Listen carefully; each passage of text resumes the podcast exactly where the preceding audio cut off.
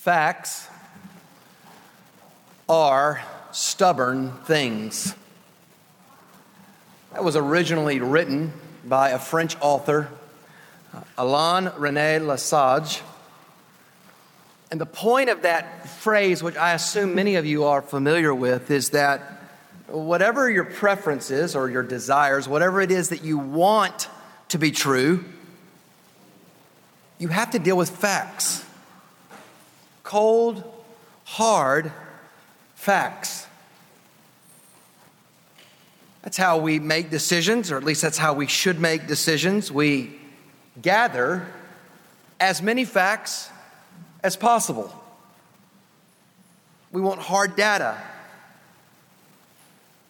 We want to know the knowns so that we can make decisions in light of what is unknown. The facts are just one factor when you make a decision. Facts require interpretation. I think you know this, right? When a detective has to solve a murder mystery, they have to look at the facts, they've got to wade through the clues, and then interpret what it is that they say to solve the case. Facts are necessary, but facts are not enough. What you do with the facts right in front of you is of what I would say is of greatest consequence in a situation. Now, we live in a time when, for much of the world, religion is separated from facts. We easily, even Christians, can be prone to think that the spiritual is unverifiable. It's unable to be investigated. It can't be interpreted. We just say you got to have faith. It's, it's said so easily in a way that it looks as faith as not connected to reason.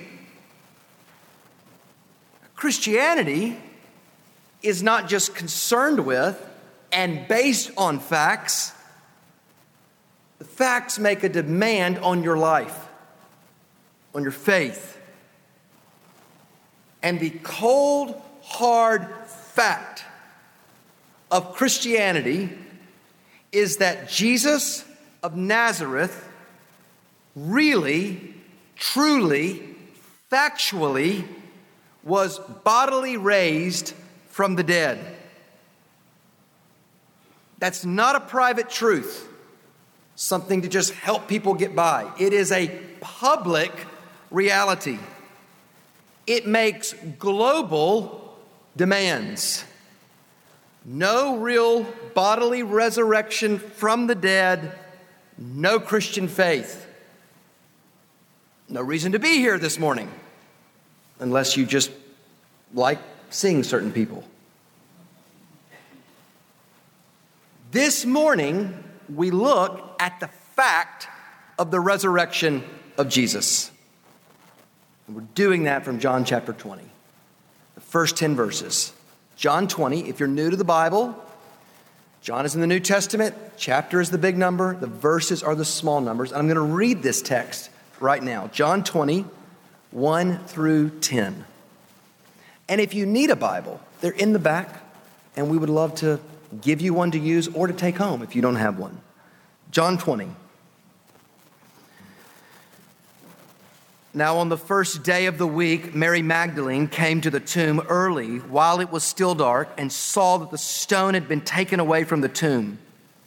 So she ran and went to Simon Peter and the other disciple, the one whom Jesus loved and said to them, They've taken the Lord out of the tomb, and we do not know where they have laid him.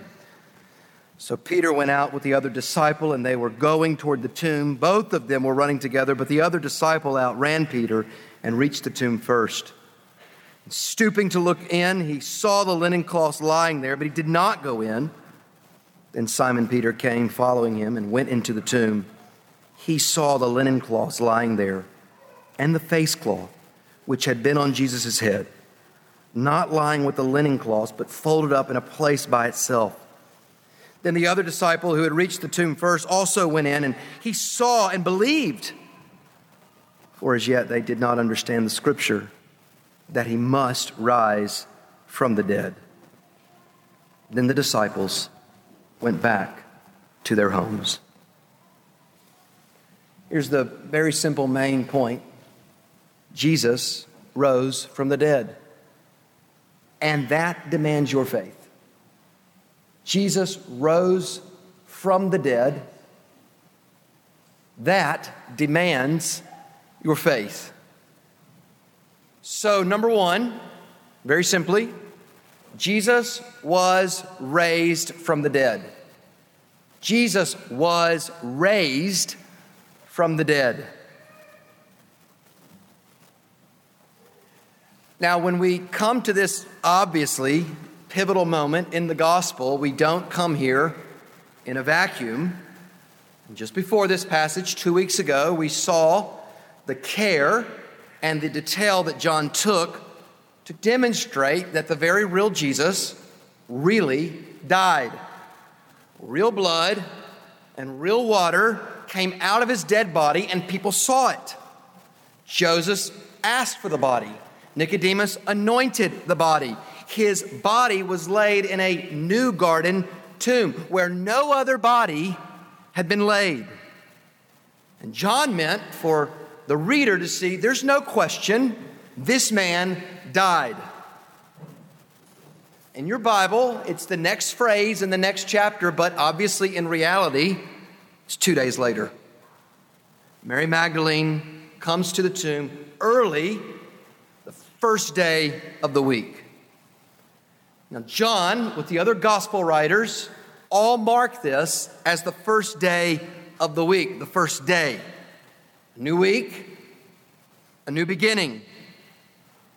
Something brand new is happening in the world. Other gospel writers mention the other women. John only mentions Mary Magdalene. Now remember, Jesus was not buried in a common grave where the other two criminals crucified with him would have been buried, where they would have been buried because they had been crucified. Mary Magdalene knows where the body is because we know from John 19, verse 25, she was near the cross when he was being crucified. She saw him die. She saw where he was buried. And she came while it was still dark. She came to finish burial preparation. And what does she see? The stone taken from the tomb. Verse 2 she runs to Simon Peter, the other disciple whom Jesus loved. That's John, the author of the gospel. And she says, They've taken the Lord out of the tomb. We do not know where they have laid him. Now notice, they've taken the Lord out of the tomb. What does she mean? Grave robbing was common in those days. That's what's on Mary's mind. They are the grave robbers who presumably stole his body. And then notice the we who do not know. That's the other women who we know from the other Gospels were with Mary.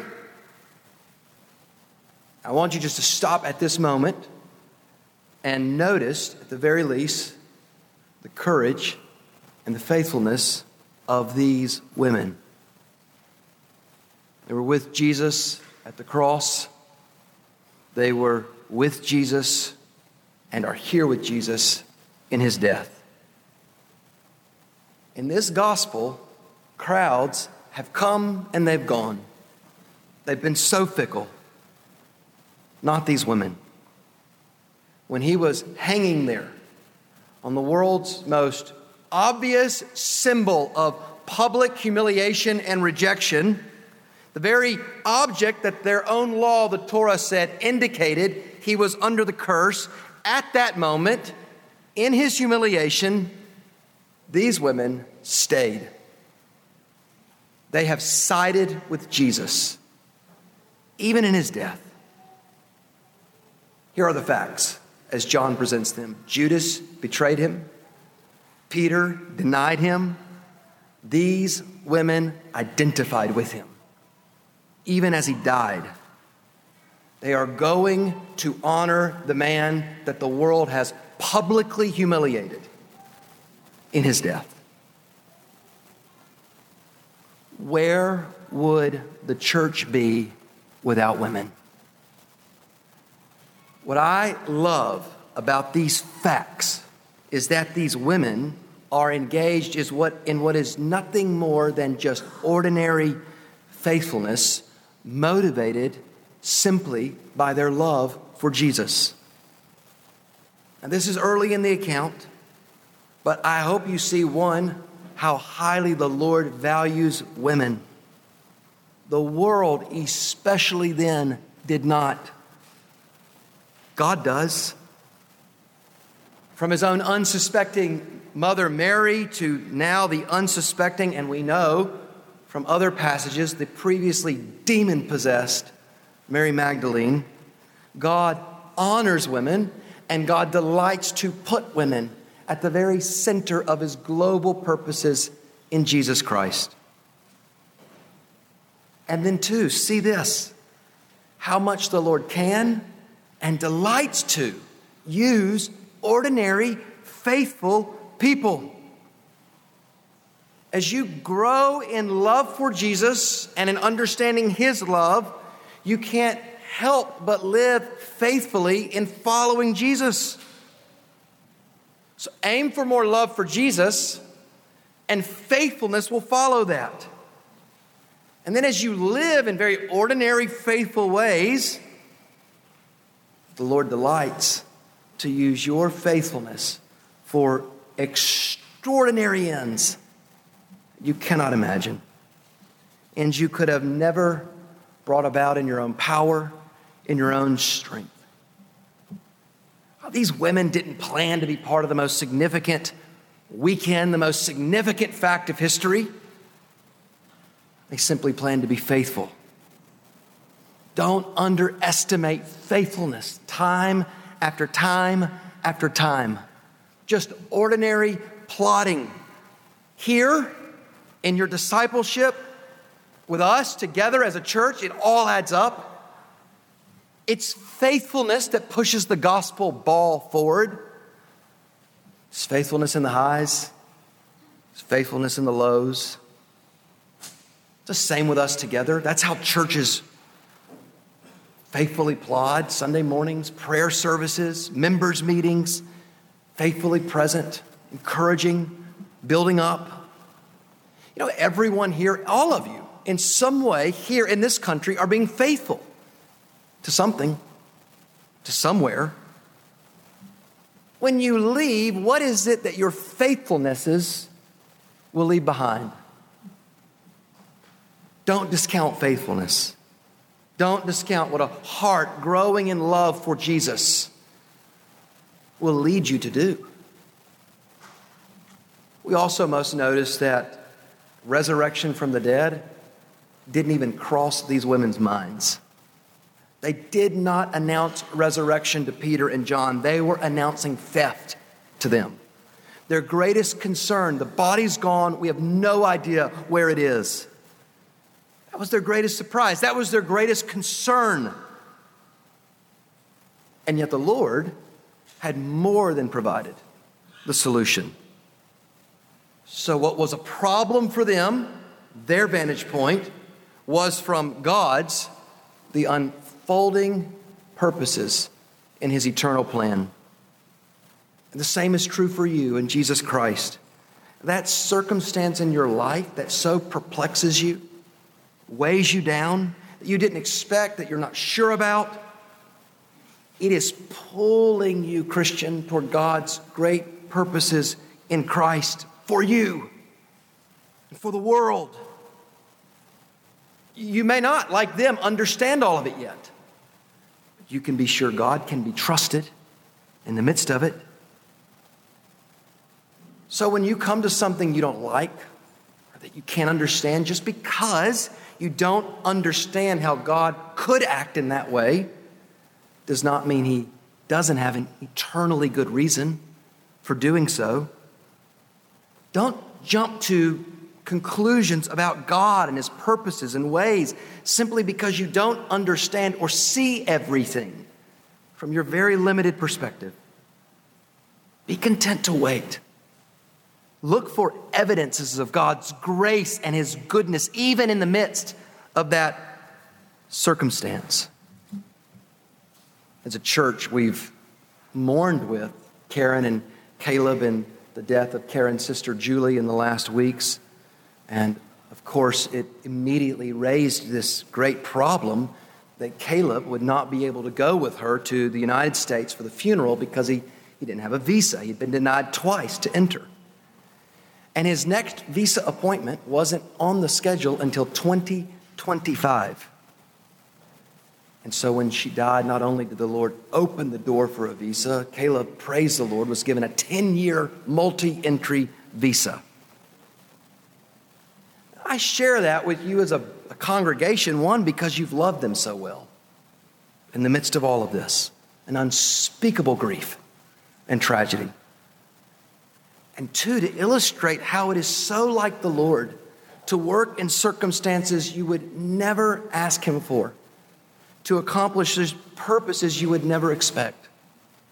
He takes his people through tragedy and through darkness, but he means for his people to see clearly, I'm with you right in the midst of it, even though you don't understand it all. Mary Magdalene, the others must have only seen darkness that morning. He was crucified. Now his body has been taken. Darkness. Oh God, where are you? What are you doing? They couldn't fathom that God had accomplished resurrection from the dead. Never forget, never doubt how much greater, how higher God's ways are than your ways or my ways. How unfathomably wise and good God really is. Facts so clearly tell us this was not a grand conspiracy to make up a resurrection story, just to keep this thing alive. These are real reactions because it's how it really played out. And so Peter and John, when they hear the news, they go running to the tomb. Notice they did not stop Mary and say, No, Mary, he must have been raised. No, verse 4, they take off, running together. But the other disciple, that's John, outran Peter and reached the tomb first. Now, notice the text.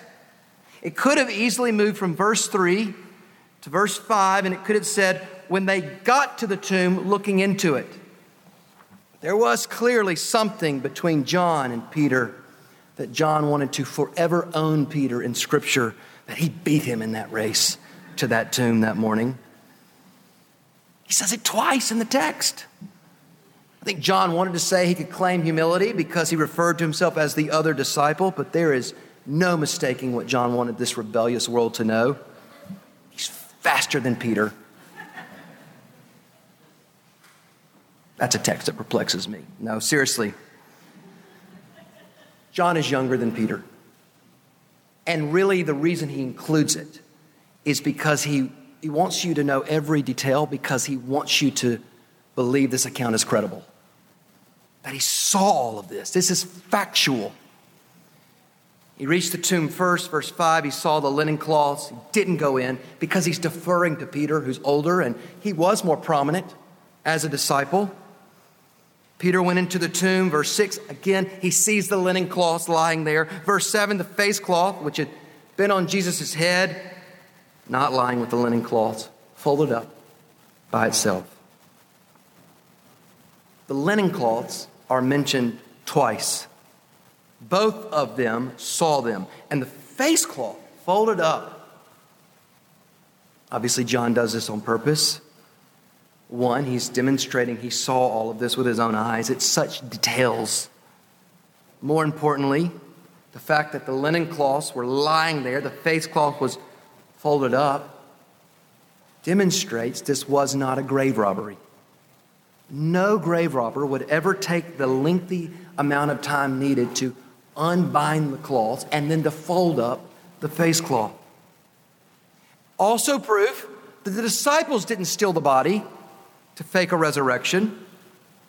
If the body were robbed, the cloths and all the spices with them would have been the very stuff the robbers were after. No, they're there, and the face cloth is neatly folded because the one who was buried in that tomb left them there.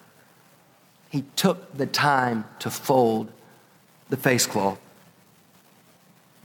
You know, when you read this gospel, interestingly, it's not the first time that John has shown interest in this sort of thing.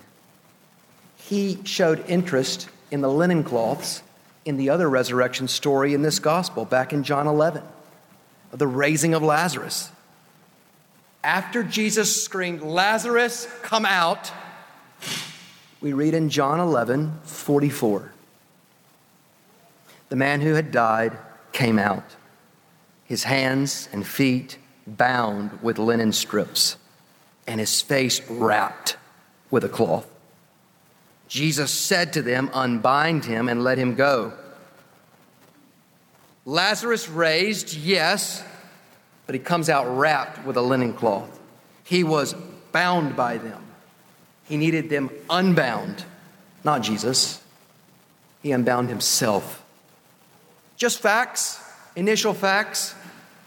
Paul does give some interpretation. 1 Corinthians 15 44, when he says, Just as there is a natural body, so there is a spiritual body. What is sown naturally is raised spiritually. Lazarus raised, but to a mortal, natural body. Jesus raised to a spiritual, glorified body. It's a physical body, but it's of a different and greater glory than the mortal bodies we inhabit. He needed no one to unbind his cloths that bound him. I couldn't help but keep thinking about the face cloth. As he rose from the dead, his first work to put in order that place of death that was the embodiment of the old creation. As he rose from the dead, his first work was not to leave a mess, but to beautify that tomb that morning. what a grace that Peter is there. He so prominently failed that weekend. The first of the 12 to see the cloths, the empty tomb who would put Peter there if this was made up? He had failed. Well, Jesus would. In his kingdom, with this king, women featured, used prominently. In this kingdom, with this king, those who fail Jesus in ways they could never imagine, there. This kingdom and with this king, who went to the cross, all of our worldly assumptions and expectations are turned on their head. Don't forget that Jesus, the King, has determined to call and to use ordinary, unexpected people. He doesn't give up on you as quickly as you and I are so ready to give up on each other, to give up on ourselves. Peter was the first one to see the linen cloths. I think the ones who are most aware of how they failed him are the ones who are most prepared to fall at his feet and worship him when you see him in resurrection glory. John also went into the tomb. We read in verse 8, he saw and he believed. John saw the facts, and the facts were undeniable. Somehow, Jesus had gotten up from the dead and left that grave. John saw and believed. We're not told that about Peter. It will come later for Peter, but we know John did. John has done this in his gospel. He connects seeing and believing. Turn back to John 1. John 1. I want you to see this, verses 48 through 51. Jesus calls Philip and Nathanael. And Nathanael said to him, How do you know me? Jesus answered him, Before Philip called you, when you were under the fig tree, I saw you. Nathanael answered him, Rabbi, you are the Son of God. You are the King of Israel. Jesus answered him, Because I said to you, I saw you under the fig tree, do you believe? You will see greater things than these. And he said to him, Truly, truly, I say to you, you will see heaven opened, and the angels of God ascending and descending on the Son of Man. This is a gospel where the question is who sees Jesus rightly, and so who believes in him? Nicodemus went to him at night, could not see who he was, and left Jesus out into the dark in unbelief. The next chapter, the Samaritan woman, surprisingly, she has seen fully by Jesus. All of her sins are forgiven, and she goes away seeing and telling everyone, This man told me everything I've ever done. She believed. And then in John 9 35, the blind man whom the Pharisees cast out because he had been healed, Jesus found him and said, Do you believe in the Son of Man? And he said, Who is he, sir? That I may believe in him. Jesus said to him, You've seen him. And he who is speaking to you is he. Lord, I believe. And he worshiped him. The blind man saw him and believed. The Pharisees who had sight did not see, and they rejected him. And then there was that great moment when these Greeks came to Philip and they said, Sir, we would wish to see Jesus. John 12. When the disciples told him, he immediately began to speak of the hour when the Son of Man will be lifted up He told the crowd, The light will only be in the world a little longer. While you have the light, believe in the light that you might become sons of light. And although he had done many signs among them, they still did not believe in him. To see Jesus rightly in this world is to believe in him, it's to receive eternal light, it's to become a son of light. John, when he entered the tomb, he saw and he believed. And when we read the other Gospels, some focus on the women at the tomb. John focuses on Peter and himself, John. And he does so because John's interest is to prove that Jesus is legally innocent. Remember, it is not Jesus, it is the world that's actually on trial in this gospel from the wrong sentencing of Jesus, from the chief priest, from Pilate. The world is guilty. And John's concern here is to show these two men saw, they witnessed the empty tomb, and their testimony was legally admissible in a court of law. So, John means for you to see that the facts are legally credible and the eyewitnesses legally admissible. The evidence demands that you believe. Now, my prayer is for you as a Christian, this strengthens your faith. Jesus really was raised from the dead. Your faith in the risen Christ is the most reasonable and right place to believe. It feels like we're living in dark days. The world feels like it's getting darker and darker your faith is not in vain. In this universe, Jesus of Nazareth went into a grave and came out of it. Christ has been raised from the dead. That's the fact. And it means that all the events, even the ones in this region, are not what are ultimate. Christ is. And the fact that Christ has been raised means that your faith is not futile. You are not in your sins. For you as a Christian, when is the last time that you thought about what is true because Christ was raised from the dead? I mean, just take a moment to consider a few things. Christ has raised you up if you believed in him and seated you with him in heavenly places. That the immeasurable power that was at work in, God, through God in Christ is now at work toward us who have believed That in Christ, somehow all things are and will work for our good. That right now there is an undefiled, unfading inheritance kept in heaven for you who are being guarded by God's power for this salvation ready to be revealed in the last time. Are you aware of the fact of the risen Christ, whom you do not see, or all the stuff you do see? You, either you believe what you're seeing is ultimate or the one you do not see. Remember, the empty tomb is not a private therapeutic help to you, it's public truth. This fact cannot be hidden away in a corner. And if you're not a Christian, or if you're investigating the claims of Jesus, what do you do with the facts? That Jesus lived, that he was crucified, that he was buried, and he was raised. That he is actually qualified to be the Son of God in power and to forgive your sin. Very real sin, factual sin that you have committed against the God who knows you and made you, to whom you will give an account for your life. The cross means God's right and good wrath against sin and sinners has been satisfied. And the resurrection means you don't have to stay in your sin. Do you see? Will you believe?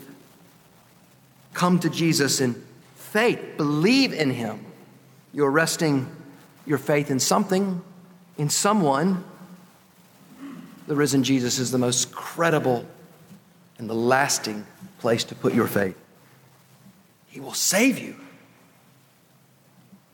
John means for you to be so sure this isn't made up. Look at verse 9. For as yet they did not understand the scriptures. Notice they didn't go to that tomb this morning, that morning, with an understanding from the Old Testament, which the Old Testament demands that the Messiah would rise from the dead. And so the facts are very clear. Jesus rose from the dead. But John means for you not just to see he rose from the dead, but also, according to the scripture, Jesus must rise from the dead. That's the second point. Jesus must rise from the dead.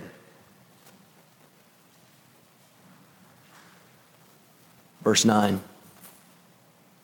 They did not understand the scripture that he must rise from the dead. So, this is now facts being interpreted and clues being put together. John either means by this the whole Old Testament scriptures or a specific scripture. Now, the Old Testament, the vast majority of the Bible, is filled with shadows, types. The New Testament comes to us in full light. Augustine very famously said, The new is in the old concealed, the old is in the new revealed.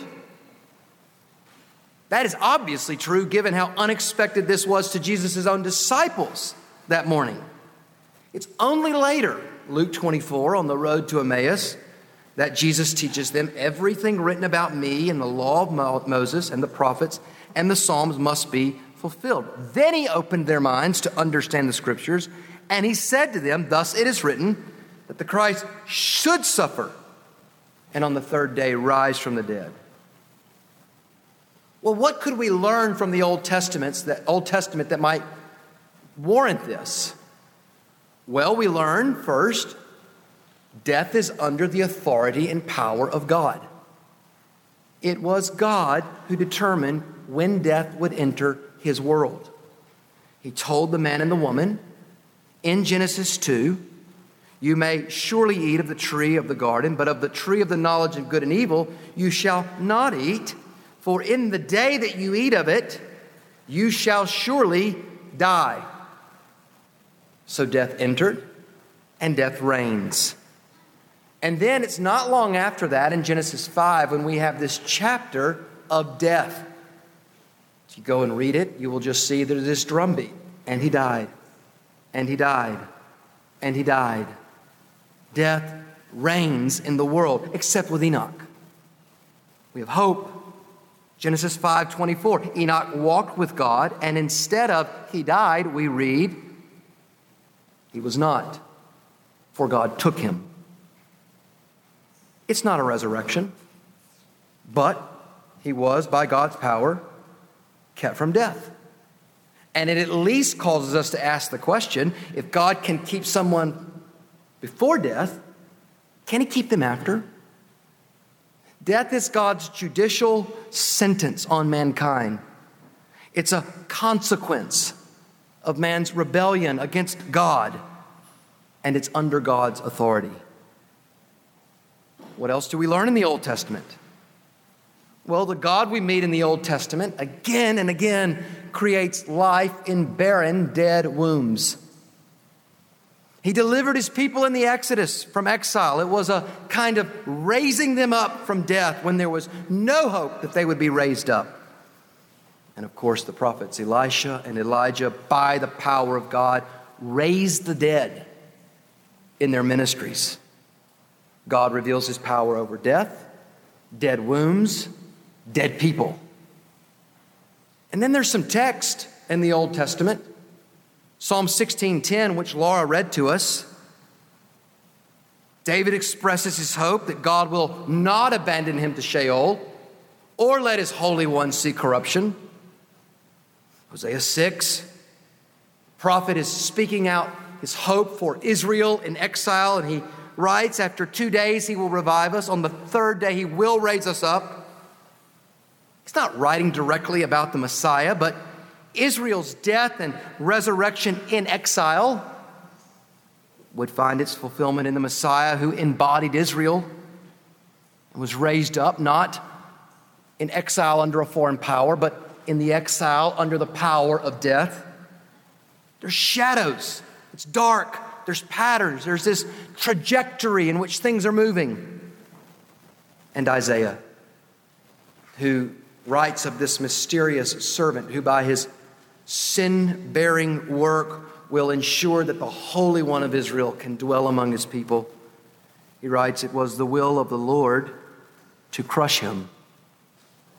He has put him to grief. When his soul makes an offering for guilt, he shall see his offspring. He shall prolong his days. The will of the Lord shall prosper in his hand. That's Isaiah 53:10. If you want to look that up. It's the clearest prediction of the Messiah's resurrection in the Old Testament. By his death, the servant Messiah will be numbered with the transgressor, transgressors, many accounted righteous. He shall see his offspring. He shall prolong his days. The servant will be satisfied. He will see the end of his work. Now, John, when he went into that empty tomb that morning, did not understand all that.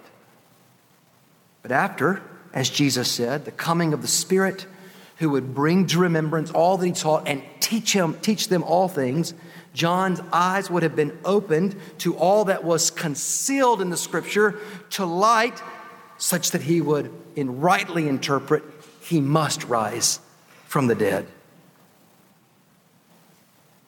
Why must he rise?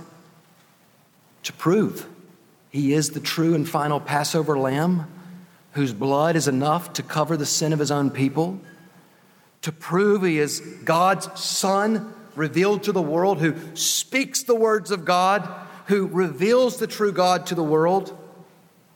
And he must rise because his resurrection was at the very center of God's plans and purposes for the world.